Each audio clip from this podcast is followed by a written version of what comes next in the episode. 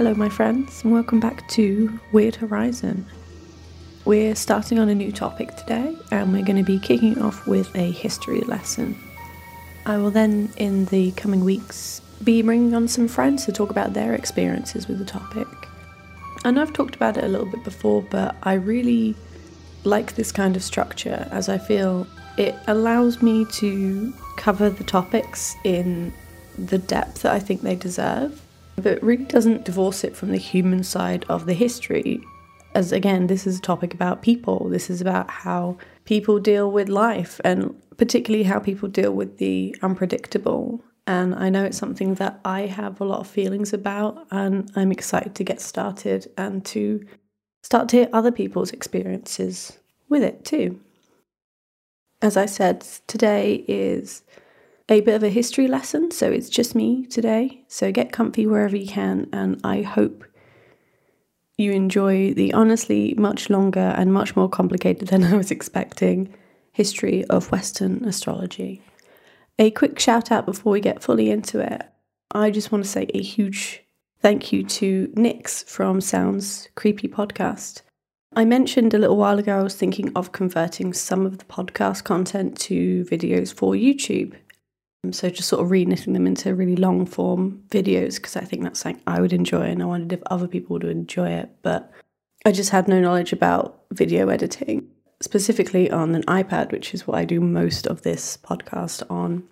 And they reached out and gave me some really great advice, which I've since followed up on and has saved me so much time. And honestly, they're so cool. It's so cool to even have people like this message me. And it's such a nice thing to do. And they're so generous with their time, and their podcast is excellent. So if you've got a bit of free time, definitely, definitely check it out. And I'm so grateful. So thank you again. Sounds creepy podcast. Thank you, Nix. So, intro. So it is the year 2022, and I have just downloaded for free my natal astrology birth chart and with the input of just a few pieces of information, such as the date, the place, and the time of my birth, complex calculations calculate the positions of the planets and constellations at the time of my birth, adjusting for daylight savings time where applicable automatically based on the information that I give. Information that could previously only have been gathered by craning your neck upwards to the heavens at the exact time of birth and recording the patterns there. With a click of a button, this information is presented to me. Behind the scenes calculations, which would have required not just mathematical but astronomical knowledge, as well as specific reference materials and a prohibitive amount of time invested, are computed in less time than it takes to reload the page. What would previously have taken study and time is presented and interpreted, with my signs and their houses already read for me, giving guidance based on the conjunction between different planets, their relative position, and the qualities associated with their astrological signs and the houses they occupy. Incredibly specific in some ways, yet vague in others. She may limit herself unknowingly through mental overstimulation or by overdoing logic at the expense of intuition. Or it is only when you get into touch with your heart and discover your true desires that you realize that sensations are merely sensations, not deeply satisfying or fulfilling. It feels as though I've been presented with a map of my life written out by the stars and their relationship to the specific world I was born into. Cyclical, predictable, by and large the same calculations that have been done by hand for thousands of years. But the real question is if it's all written out for me, if the aspects of the stars and planets inspire in me a certain blend of qualities and challenges, is there anything I can do about it? Is there anything that can be done from knowing the route the road takes if you can't step off the path? Or will knowledge allow me to change something? Will the universe care? You're listening to Weird Horizon, and today we're looking at the history of celestial divination, astrology. Since childhood, I think I've always had a dim awareness of astrology. When I was in school, it was reasonably expected that you would know your specific sign of the zodiac or your sun sign.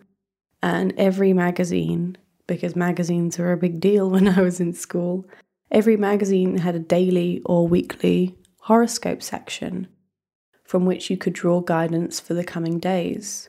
If you knew your zodiac sign or your sun sign, all you had to do was look it up on this little grid and get your guidance straight to you. Now, nowadays, these have, of course, moved online and in many ways have become more specific because they can take into account so much more information and serve you up this specific horoscope according to the information you give it. But in many ways, not at all. So, in the day I'm writing this research, horoscope.com, which is the first result if I put in online horoscope because I'm lazy, horoscope.com says of today, this is an ideal day to take a look at your financial situation. Now, this is a good piece of advice, no doubt, but as is a common criticism of horoscopes, it is not particularly tailored to me. So, if I were a Taurus, for example, my advice would have been to read some books and meet some new people. But I'm a Capricorn, but still, it is hard to say anywhere out there would not benefit from either of these pointers. They are geared towards general betterment and spiritual peace, fostering a wiser outlook and encouraging the individual to take a step back in a way and analyze their own actions and feelings. It is not hard therefore, to see why some people swear by their horoscopes. In the same way, inspirational short form content is massively popular today. Think sort of quote graphics, Instagram stories, and sort of self improvement infographics that we see every single day. None of this is new. But the 12 signs as we know them today carve up the heavens into even sections, and by extension, the year. By simply knowing your date of birth, it is possible to look up your sign and access horoscopes from any variety of sources, coming from astrologers, analysing and interpreting the changing celestial situation, and translating what it means for us on Earth. To greatly simplify a massive subject into its simplest form, sun sign signification is ubiquitous enough it can be printed in papers, calendars, into books but many or most even are unaware of the complicated journey it takes us to get to this point in time, or how much of the sort of craft and history of astrology is ignored by just taking this sun sign signification and assuming that is all there is to know about astrology. So let's dig a little bit into it. So, astrology as it stands today is viewed as a form of pseudoscience, but it has a long history of over 2,400 years. In terms of this history of pseudoscience, it joins the rank of things such as alchemy, a lot of parapsychological themes as well. Phrenology, for example, is a popular pseudoscience. Now, these are things that had a claim to be scientific and in many cases were treated as a sort of scientific discipline at some point, but then have since sort of been declassified Anyway, so the basic claim is that the movement and relative position of the planets has an effect on human affairs. If you know anything about Hermeticism, it's similar to this idea that power filters down from God and that celestial bodies get their power from God and we get their power from them if we know how to read it. There is also a bit of overlap with sympathetic magic, with the shape of the astrological signs said to imply something of the characters of those born under them. So, up until very recently, it was studied alongside astronomy as well as alchemy and early forms of medicine, which we now argue are more similar to witchcraft than they are modern medicine. But this delineation between hard science and pseudoscience is fairly recent, especially when it comes to astrology, and it's kind of one of those things that's always changing. There may, in fact, be some things today that we we study as hard science that will later be declassified as pseudoscience, but I thought I'd just mention that. So there are many different kinds of astrology as well. There are Hindu, Chinese, Maya, and Western astrology. These are the ones that I know of. Western astrology is one of the oldest astrological systems still in use, and it can trace its roots all the way back to the 19th to 17th century BCE Mesopotamia. So that is that 2400 year history that we were talking about. Now, there are various complicated systems from multiple separate cultures with their own methods of predicting terrestrial events based on the movements of the stars and planets. And interestingly, with astrology, there are many times where these systems sort of meet and inform on each other. And this merging gives us multiple modern forms of astrology, but they all differ in some ways from their historical roots. Now, the word astrology comes from the Latin astrologia, deriving from the Greek in turn, meaning astro for star, logia for study of, and so study of stars. And it stems from the beginning to differentiate between astronomy and astrology. So the actual term itself stems from this sort of start of branching between astronomy and astrology because, as mentioned at that point, they were studied interchangeably. They weren't two subjects that were studied at the same time, they were part of the same subject. So it was later used to specify star divination. So, astronomia, star divination, was used for the specific study of the stars. So, that's very similar to sort of where we sit today. And very quickly, because you'll need to know this as well. So, there are four traditional branches of astrology, all of which we're going to talk about today. So, there is mundane astrology, natal astrology, horary astrology, and electional astrology. So, as you can see, astrology kind of went alongside a lot of contemporary thought of the time. These ideas of cutting edge sort of scientific topics later being declassified as pseudoscience. And this interdisciplinary approach is something that we we see a lot if we try and trace back these topics further back in time. A lot of scientists at the time are studying in a very interdisciplinary approach because many of these topics inform on each other. And as we can see, there is an overlap with sort of magical history as well, as we mentioned, things like Hermeticism and the sort of philosophical and spiritual uh, system of thought that that represents. And as we said, the overlap with sympathetic magic. There are certain frameworks by which people interact with the world around them, specifically the, the magical world or sort of unexplained world. And I would just like to say that although these forms of astrology, as you will see, come from various sort of places in the world, there are certain sort of ideas that they reflect on that are not unique to astrology. So I just wanted to sort of put it in very briefly in the context of witchcraft and magic and just generally extra scientific thought of the time. The timeline of astrology dates back to at least the second millennium BCE, based on the calendar forms used to predict the seasons and interpret celestial cycles as communications from God.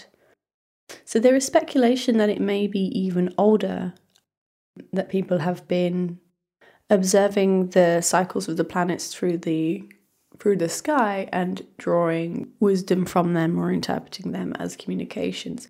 However, of course, there's not a lot of surviving evidence for this. Things that do survive, things that we do have very, very long records for, are people keeping calendars of some kind, keeping track of not just the cycles of the sun, but the cycles of the, the moon, so the lunar cycle. We have extensive evidence for this going back as far as people do, basically. But obviously, a issue we have in terms of interpreting this as an astrological practice is that we don't have evidence of the interpretation of this. We have evidence of the measurement, but not the interpretation. And therefore, a doubt of whether it was interpreted in this way. Just because you're tracking the movement of the stars does not mean that you are drawing some sort of spiritual guidance from it. As it is nowadays, astrology has primarily been an oral tradition for as long as it has been a tradition. It is only much later on in astrology's timeline that we start to find preserved natal charts, birth charts, and later, even from that, we start to find evidence of the interpretations of these charts. As up until this point, mostly they were done orally. You would go to someone studying astrology, they would compute your chart for you, and they would interpret it and explain it to you as part of the conversation. I would like to say at this point something that has been absolutely indispensable to learning about the history of astrology is the History of Western Astrology in Overview by Chris Brennan on YouTube as part of the astrology podcast. This guy manages to translate an awful lot of very interesting information into a very digestible format. And this video that I watched multiple times to research this is close to three hours long and it does not feel it. This is a feature length overview of Western astrology. So if you want a lot more detail than what I'm going to go into, I highly recommend it and I will put reference to it in the note. So there is evidence in even the oldest cave art and bone carvings of attempts to track lunar cycles as potentially a timekeeping device or a way of tracking seasonal changes, or as some may have suggested, a way of tracking the menstrual cycle as an early form of birth control. But there is no evidence that these recordings were used to define anything about the future or the present. As mentioned, we just know that there are recordings, but we don't really know what was done with this information. It's all speculation. That's why we say the history of astrology really starts with Babylonian or Mesopotamian astrology. So, Babylonian or Mesopotamian astrology was the first organized system of astrology dating back to the second millennium BC. Astrology at this time was practiced by priests as a way of divining the intentions of God. The agreed upon beginning of scholarly celestial divination therefore begins in Old Babylonian texts circa sort of 1800 BCE.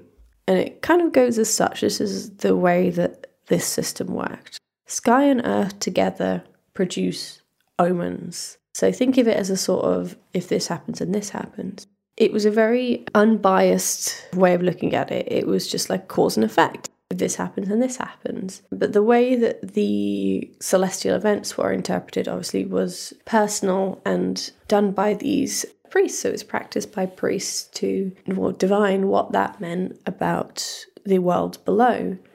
Now, in this system, things like an eclipse may serve as an omen for a king or a ruler dying. This figurative idea of light being sort of snuffed out or something going into shadow, the sort of transition period from light to dark. All of these might be interpreted as, as we said, like a ruler dying, plague, famine, things like this. It was not the only tool that these priests used. One of the other main tools that the Babylonian priests used were liver models. This is where signs on the liver of a sacrificial animal were said to correspond to messages from the gods directly to the king. So, as I mentioned, I keep saying the king. It was not practiced by regular people. There was no need for it, as this was transmitting messages from the gods to God's representative on earth, the king and by extension, what this means about the kingdom as a whole. But it wasn't really about the individual unless you happen to be the king. as mentioned, these were messages purely from the gods to the king, so there was really no individual wisdom to be gotten from a practice of astrology for the individual. It didn't not did not exist as a practice. So Babylonian astrology was based on omen divination. So so the tablets from the time compile thousands of cuneiform celestial omens, but the texts reference that this is an oral tradition. So there was a sort of lookup for what the omens may mean, but the interpretation and the translating of this information was an oral tradition. Astrology of this time was what's known as mundane astrology. So it was state supported and mundane meaning it referenced only political matters and crops and such as that, and things that affected the entire population. So, as much as they concerned affairs of state, their symbols reference things like the best time to plant and harvest crops, the best time to hunt, and generally the sort of structure needed to preserve life in an organized manner.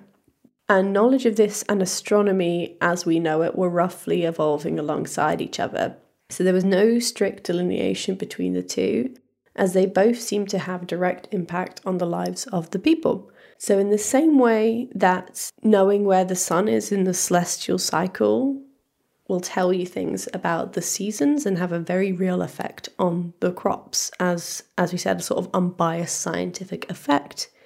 It was thought that certain signs in the universe would have a direct impact on the king in the kingdom as an unbiased scientific effect that we were just measuring. Now, there are at one point 10 different colleges giving their readings to the king alone, and with their slightly differing interpretations of them. And this allowed the king to sort of take on this information and use it to inform his choices and actions. Now, at some point during this honestly massive period of time, there was a standardization of the zodiac to include the 12 signs as we know of now, but to sort of split up the area of the night sky into even segments. As before, it was based on the relative sizes of the constellations, so it, it varied wildly according to how big the constellations were in the sky. So there was already a start of some standardization to this.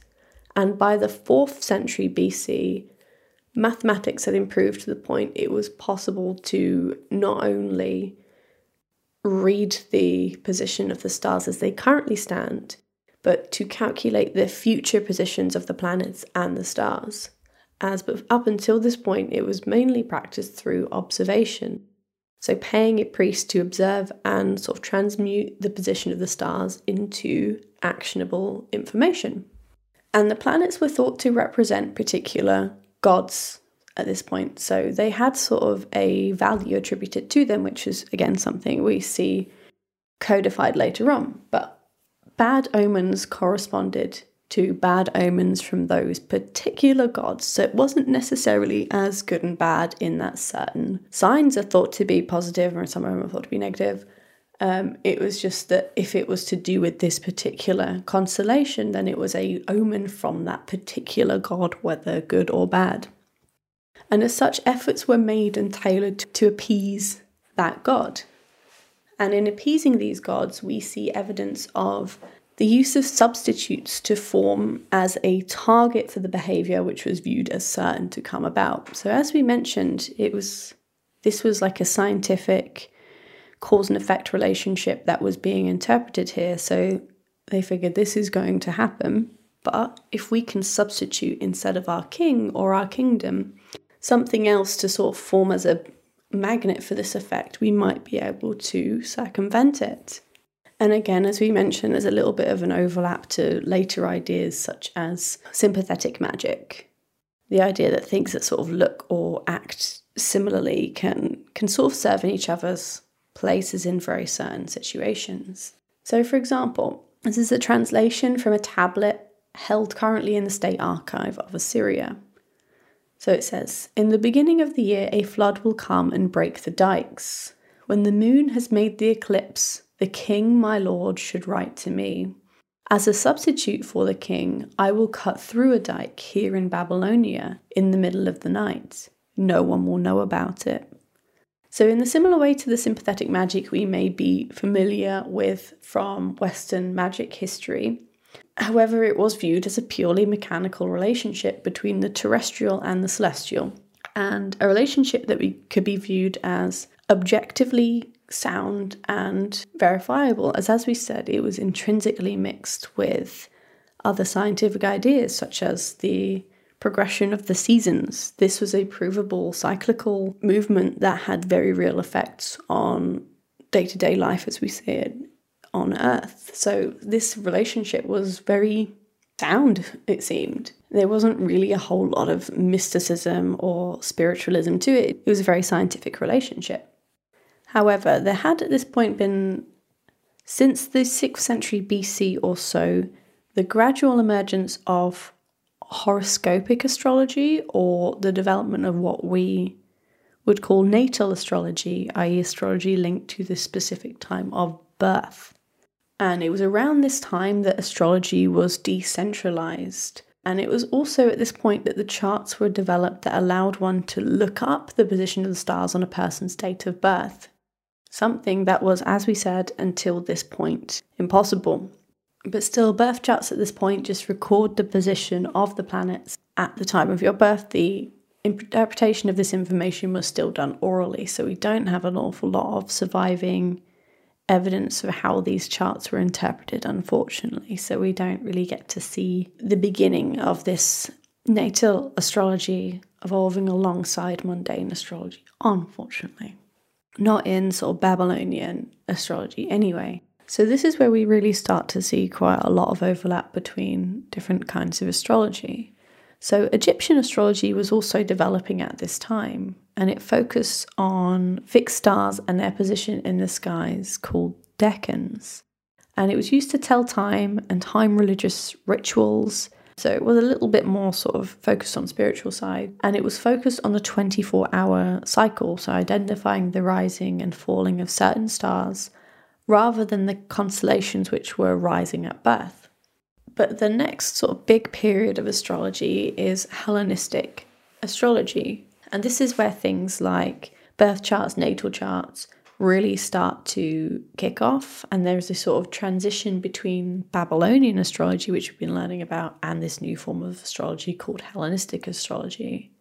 Now, Hellenistic astrology didn't just borrow from Babylonian astrology, but it also borrowed from Egyptian astrology. So when Egypt was conquered by the Persians in 525 BC, the Persians, who, who had in turn taken control of the Middle East after the fall of the Babylonian Empire, they brought with them astrology.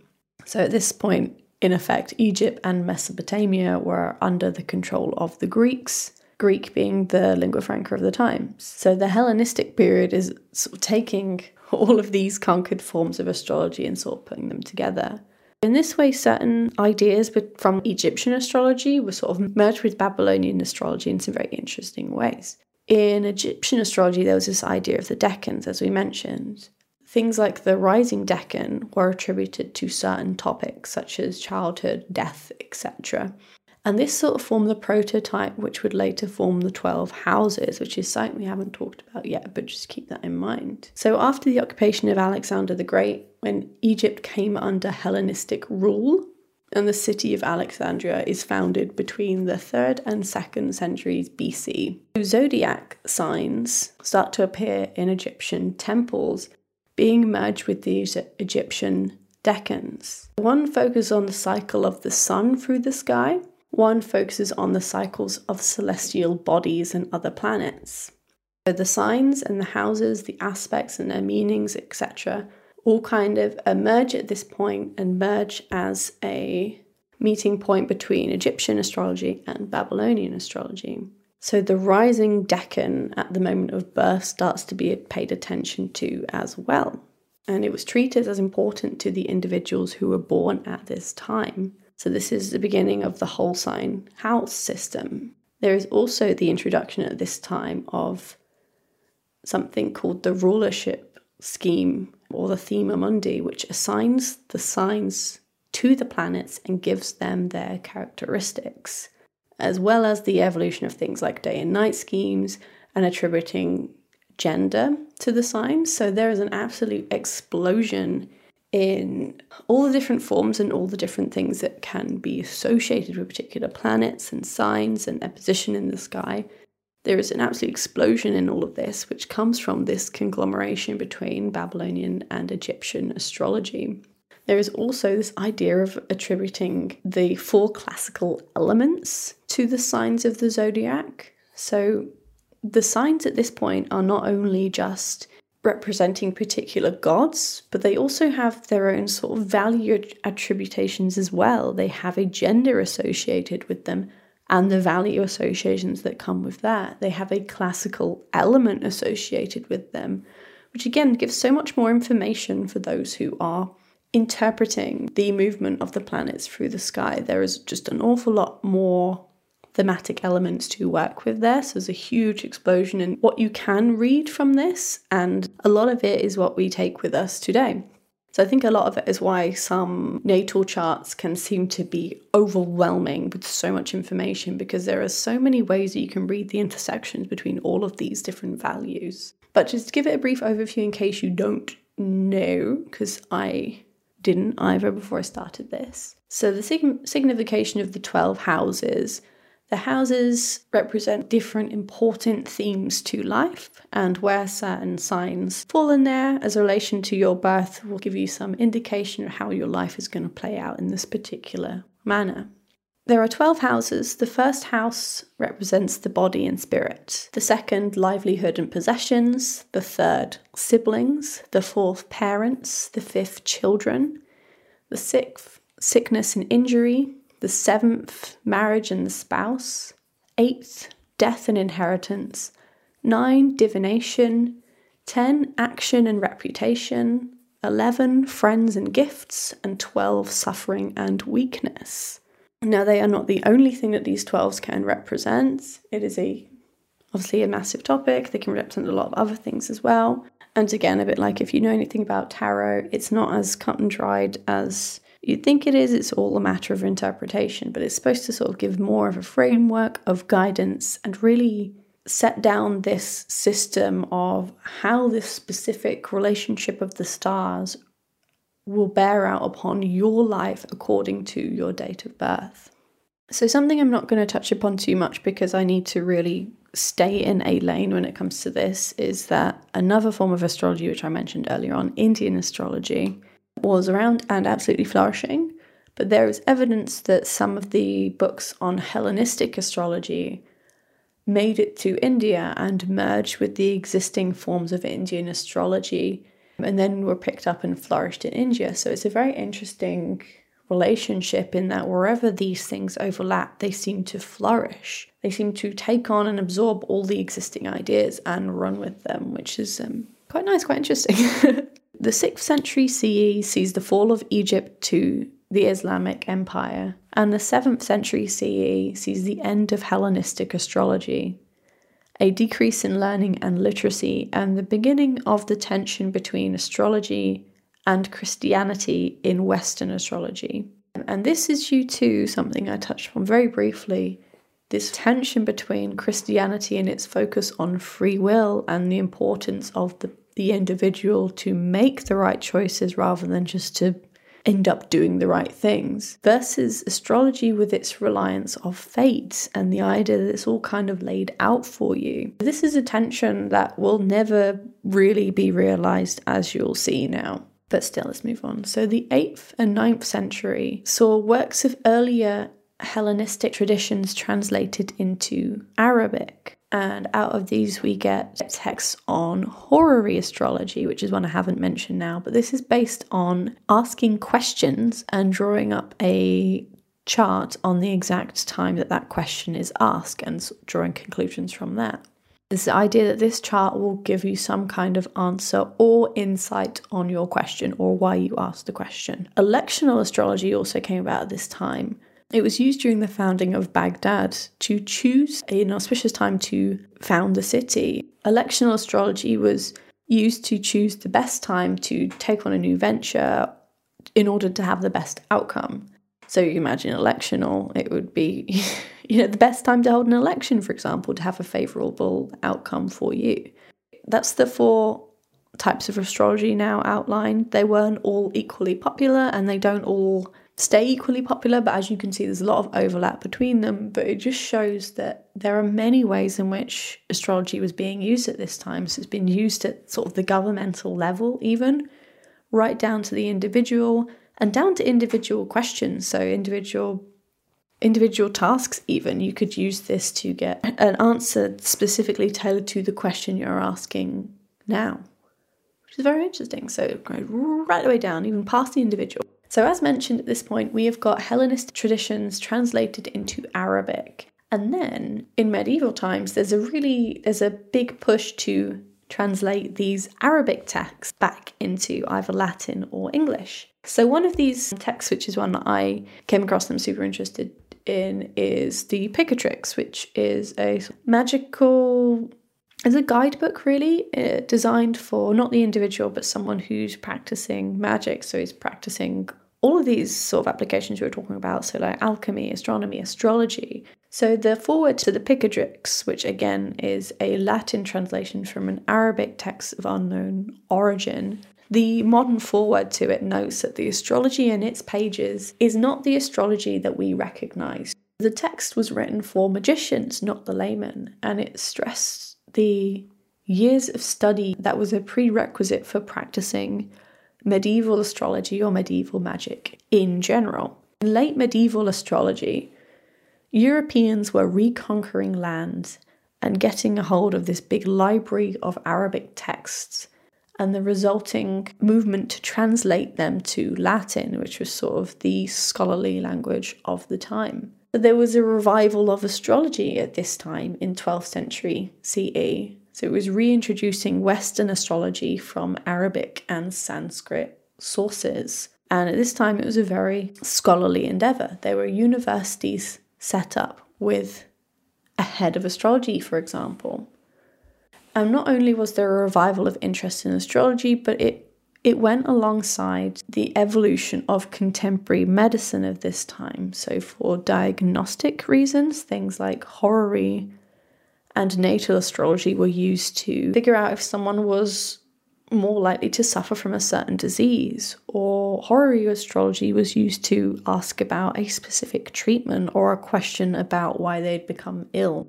Temperament theory was evolving alongside astrology and medicine in this very interesting way. Now, in 1440, there was, of course, the invention of the printing press and all that came with it. So, there were printed copies of all of the Latin translation of astrological texts.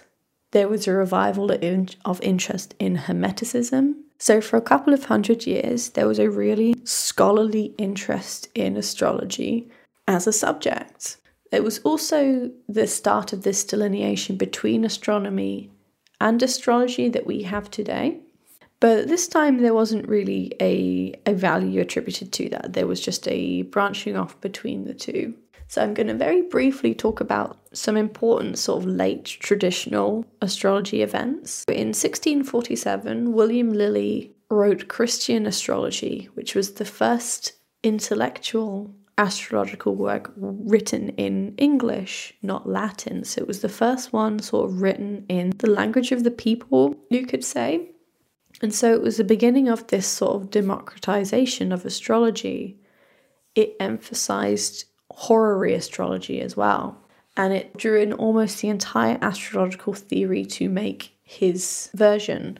Lilly drew on a lot of previous texts, um, particularly Ptolemy, who was a Hellenistic astrologer.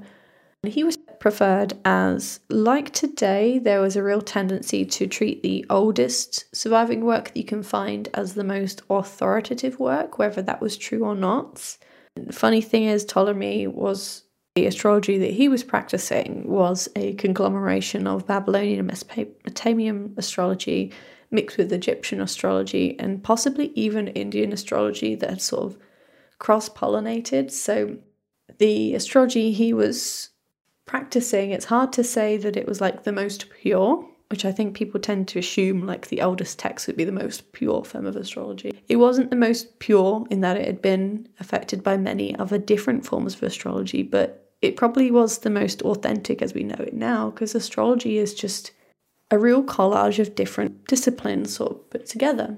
You may think that coming up to this point, well, astrology has kind of always been treated with some sort of respect. As we said, there was a bit of a tension between astrology and Christian themes, but it seems at this point that people are kind of always talking about it. It's got a long history that's constantly evolving.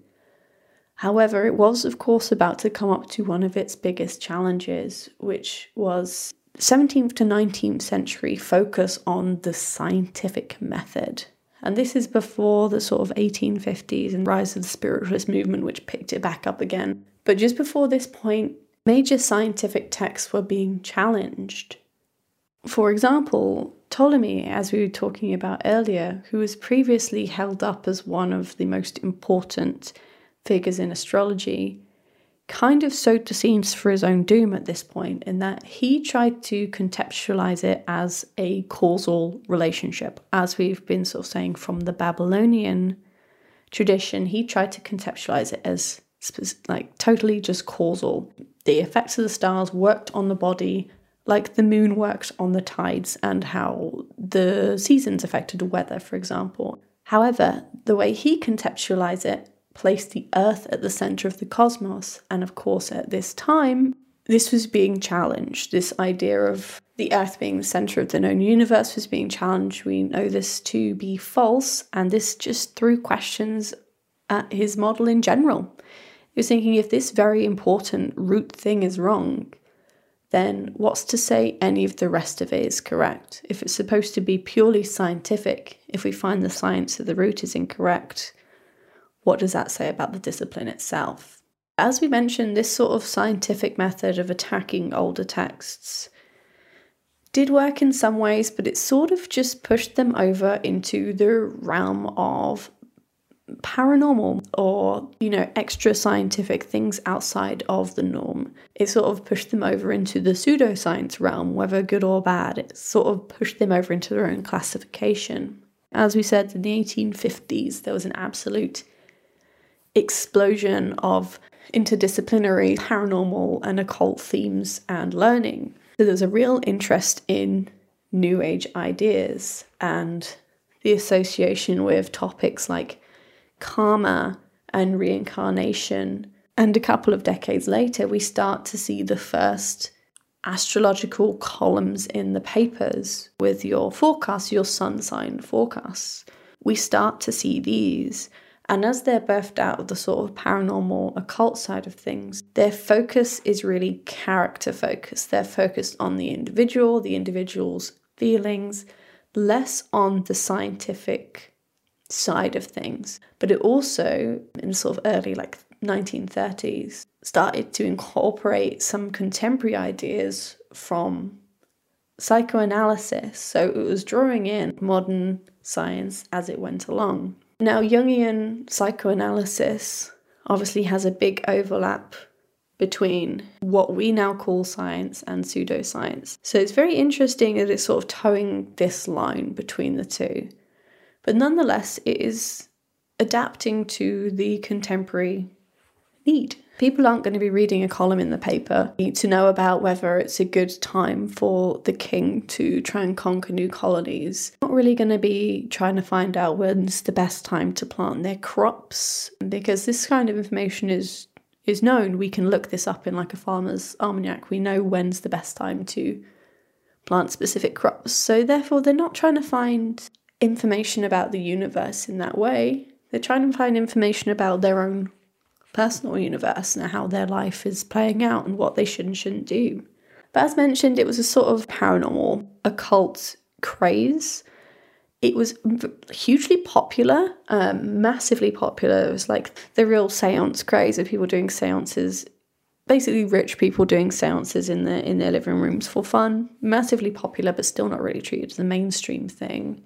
However, in the 1960s and 70s, astrology became popular and mainstream for the first time in several centuries. I am a child of the 90s. My parents from the 60s and 70s. This mainstream idea of astrology filtered down and it stayed really quite relevant up until this day, I would say. So, things that allowed this, things that really laid the foundation for this was, as mentioned, the rise of computers and the internet allowing not only the quick calculation of charts, but the sharing of interpretations of charts. It allowed you to cut out all of the necessary astronomical theory knowledge and all the sort of astrological reference text that you would need up until this point to get the calculations right. Only after the 70s that people were able to access their birth charts with any accuracy without having to put in a lot of time and a lot of study to get it right. Like the maths is fairly simple, but you have to know how to apply the maths. You have to know the process, and you're going to need to find this information from someone or from somewhere.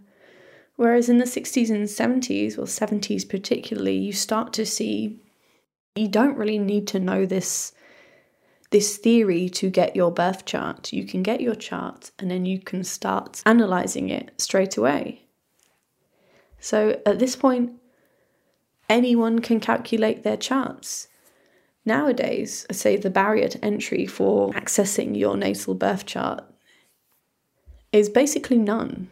Anyone can draw up their natal birth chart today, and the only thing you have to put in, the only time you have to put in, is optionally analysing it because there are many sites that will also analyse it for you. That being said, still it stays fairly true to its roots in that this will just give you a lot of information. As mentioned, some of it is vague, some of it is very specific, but there is still a need to analyze it yourself. So, in many ways, the astrological theory and application hasn't changed that much. As we mentioned, it's sort of abstracted away from the, the maths and the calculations. You don't need to be a scientist, you don't need to have this detailed knowledge of astronomy to practice astrology anymore. And it has sort of changed its focus a little bit down. So, what started off as a very organized system by which priests would commune with gods and translate messages from God to them, I'd say the focus has shifted away from God. I mean, we'll talk about this further in the future, but I think astrology as it exists now is spiritual but I would say less of a focus on organized religion. But I'm happy to be proven wrong. anyway, that was a very brief overview of the history of Western astrology, just so that gives us enough talking points to sort of continue the discussion onwards. I didn't want to go into too much depth, as, as mentioned, I'm just going to be retreading um, work from other people. If you really want this in depth, I again I would go listen to Chris Brennan's excellent overview of the topic because he knows this topic inside and out. I just wanted to get a sort of baseline of knowledge so that I can continue the conversation about this. Because honestly, I had no idea that it had such a long history. I don't know if I'm just. It's not really anything I'd thought about before. I knew it was. It had a real upswing in popularity in the 60s and 70s, sort of going along with hippie ideas and a real interest in the new age. I knew that, but I wasn't sure of how much of a real history it had and how scholarly the topic was treated up until this point. So I think it's very interesting and I'm I'd really like to think about where we think astrology might take us because as we've mentioned the sort of methodology hasn't changed that much but the focus has and as with everything everything that involves humans, I say this every week. It says something about the needs of the people at that time and the sort of specific social world they're growing up into. So I think it'd be very interesting to try and think about where astrology is going to go in the future and some evidence for this. And I'm going to learn a little bit more about specifically modern astrology and the people who are practicing it. But that was a very brief rundown of the history of this point, so just giving us sort of beat for beat how we got to where we were and the influences. I'll continue this discussion as it's very, very interesting to me.